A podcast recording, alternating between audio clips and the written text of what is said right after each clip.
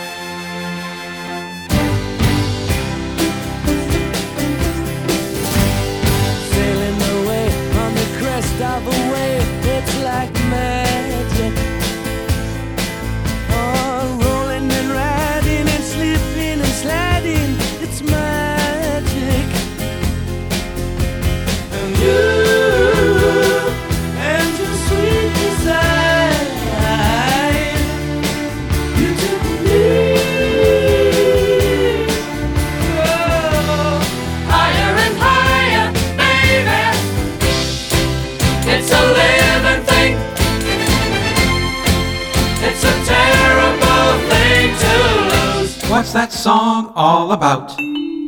Livin' Thing is a sixth song, second track on side two of a New World Record. On the August 21st, 1990 episode of Classic Albums, Jeff said, It was the first one that actually got played like stacks on the radio in England, you know. When I was home this one time, staying at my mum and dad's house, I used to get woke up every morning, my dad, had, the radio would be on, and as soon as, and Living Thing was invariably on every morning. And while I'd, it'd up would go this big radio, and I'd be going, wow. So that was a nice thing. It was like the first time I ever realised that we were doing well in England. And uh, this was like the, the turning point was Living Thing. on the March 31st, 1986 episode of Star Trek Profile, Jeff said, There was these two big outrageous meanings of it. Like, we kept getting told that this is what it meant. I read in the papers that this is what it meant.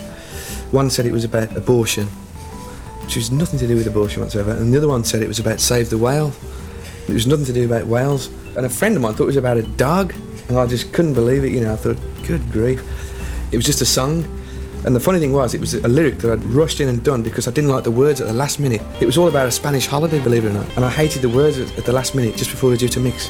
So I wrote, rewrote these words ever so quick, and that was what became the hit. I suppose it's about love, really. Love being a living thing, you know. Jeff Lynne is no fan of sex and violence in movies.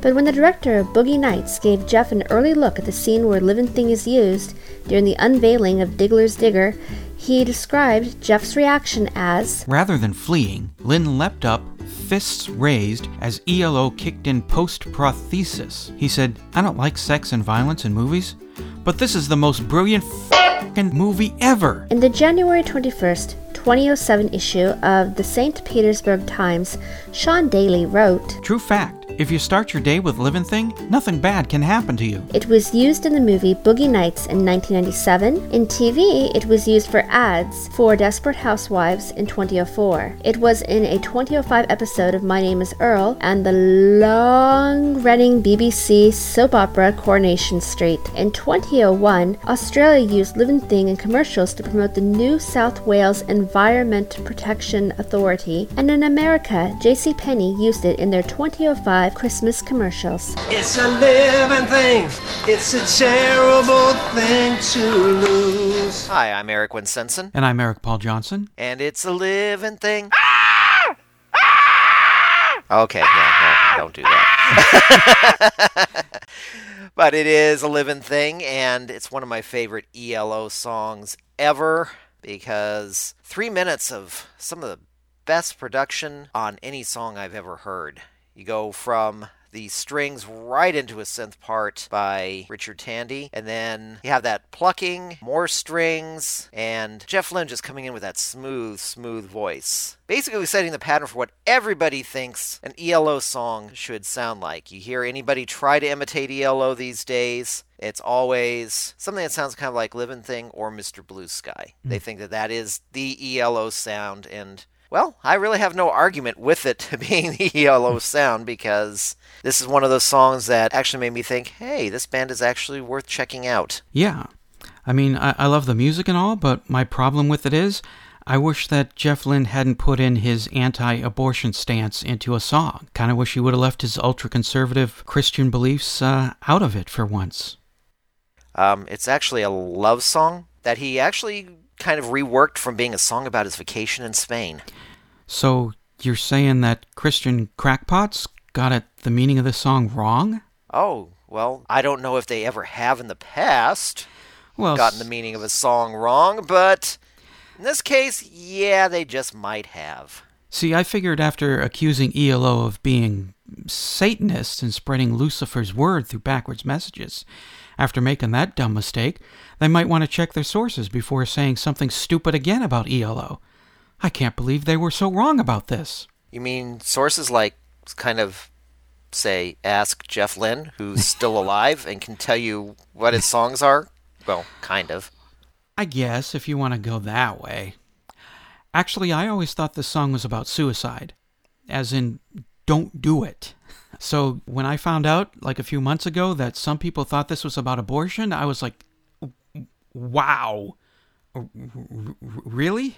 And it was kind of like, yeah, I guess how you could see that if your cult has brainwashed you to see everything like that. But no, I thought it was about suicide, as in, don't do it. Yeah, I always thought it was a love song, just like Jeff Lynne says, because it's kind of like it's a living thing, as in our love is a happy, wonderful thing, and we're all content together, and, and the music goes along with it. I'm taking a dive and basically just taking a chance at falling deeper in love with you. That's really about all there all there is to it. Yeah, I didn't know about the abortion thing until I looked up the Jeff Lynne database. I'm going, really?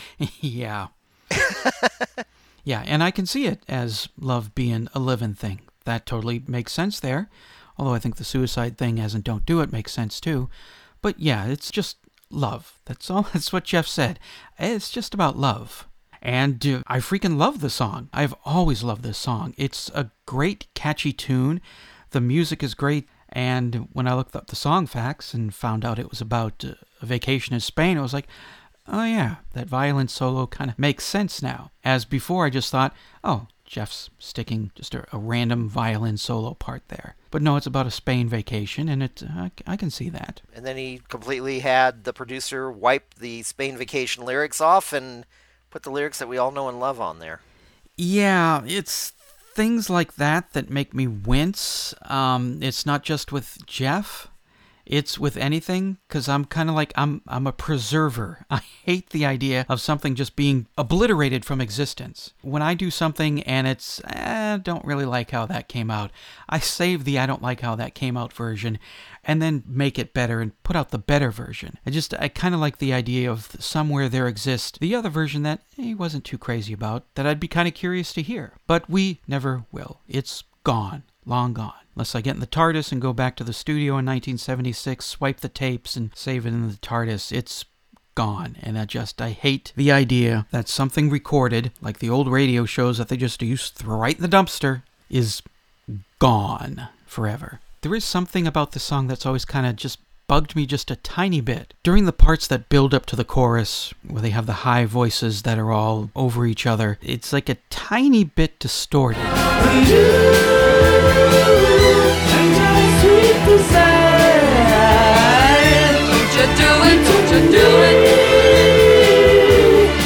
It's always made me think, how did that get by Jeff Lynne? I would have thought he would have either mastered it better, or maybe at that point it was just kind of like, "Ah, I'm tired of futzing with this. Let's just get this done. It could have been that he couldn't get everybody assembled back together again as soon as he heard that because sometimes you go, okay, I'll just try to get this as best as I can because it's a lot easier than trying to get everybody back together again to re record stuff. Uh, yeah, no, I, I've totally been there many times too. So the 2012 version, uh, hmm, I mean, I kind of like the violin solo that's in the opening. It sounds more acoustic, more Spa- Spanish.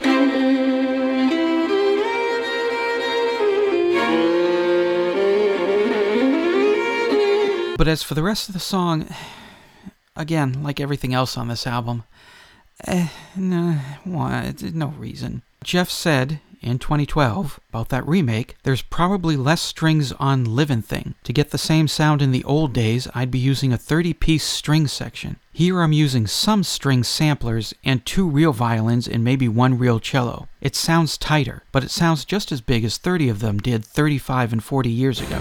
It's a living thing.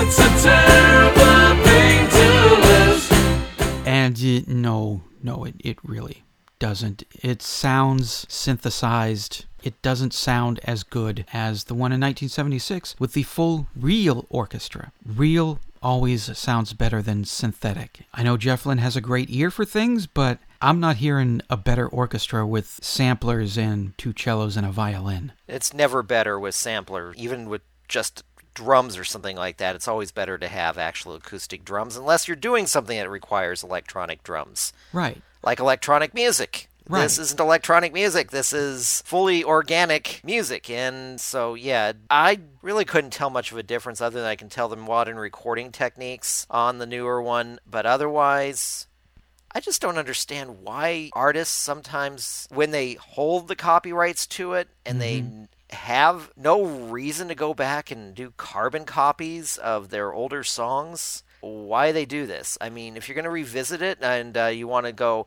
well, I had these ideas I wanted to try out in the studio 30 years ago. Let's see if I, and here's a completely different version of the song. Like Carole King on Tapestry, you get a completely different version of Will You Still Love Me Tomorrow than you have with anybody who made it in the 60s, because in the 60s was always this kind of upbeat thing, and she slows it down to a, just her and a piano, and it sounds completely different, and that's what you want out of a remake. At least when Question Mark and the Mysterians remade their album, the whole reason they remade their album is because they couldn't get the guy who owned the original record label that they were with to give them the rights to their actual recordings, so they decided, okay, we're just going to re-record it so we can actually make money. Right. But the distortion part was fixed on the remake, but it's still it's still not a better song than the original. No, never is. No.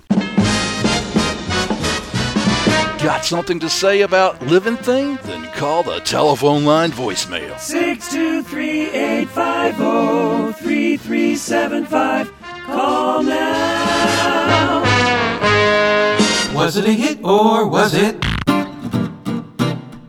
Livin' Thing was the first single from a New World record. It was released in America on October 4, 1976, with Ma Ma Ma Belle as the B-side. It got to number 13 on the Hot 100, number 36 on the Adult Contemporary chart, number 10 on the Cashbox and Record World charts. In the UK, it was released on November 13, 1976, with Fire on High as the B-side. It went to number 4. In Canada, it petered out at number 41 on the RPM Adult Contemporary chart, but it got to number 8 on the singles chart. It reached number 17 in Sweden, number 11 in Spain, number 8 in Belgium. In the Netherlands, it got to number 6 on the Dutch Top 40 and number 4 on their Top 100. It hit number 6 in Ireland, number 5 in West Germany, number 4 in New Zealand, number 3 in Austria, number 2 in Australia, and in South Africa, it topped out at number 1. For the year, it ranked at number 106 in Canada, number 85 in the Netherlands, number 77 in America, number 27 in Australia, number 25 in Austria, and number 16 in South Africa. And I have the rare 12 inch blue promo copy.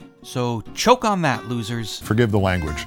He's an asshole. It was covered by James Last in 1977, Anna Alxa in 1978, The Cadets in 1981, Jack Livingston Orchestra and Singers, The Hiltonaires, King, Electric Light Orchestra Part 2 in 1992 and 1997, Yukiya Young in 1994, Ten Sharp in 1996, The Wildflowers in 1997, Geese Fighters in 2000, Pray for Rain in 2001, Los Dragones in 2004, The Beautiful South also in 2004, Matthew Sweet in 2006, The Magic Orchestra also in 2006, and Ainurine Barnard in 2011.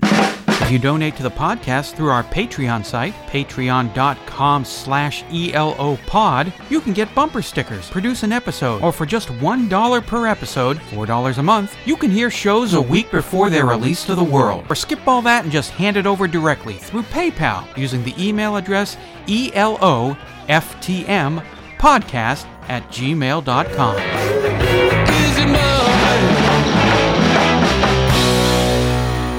It's time for a great line from ELO from this week's song. What's my line? Sailing away on the crest of a wave. Oh, it's like magic. Rolling and riding, slipping and sliding.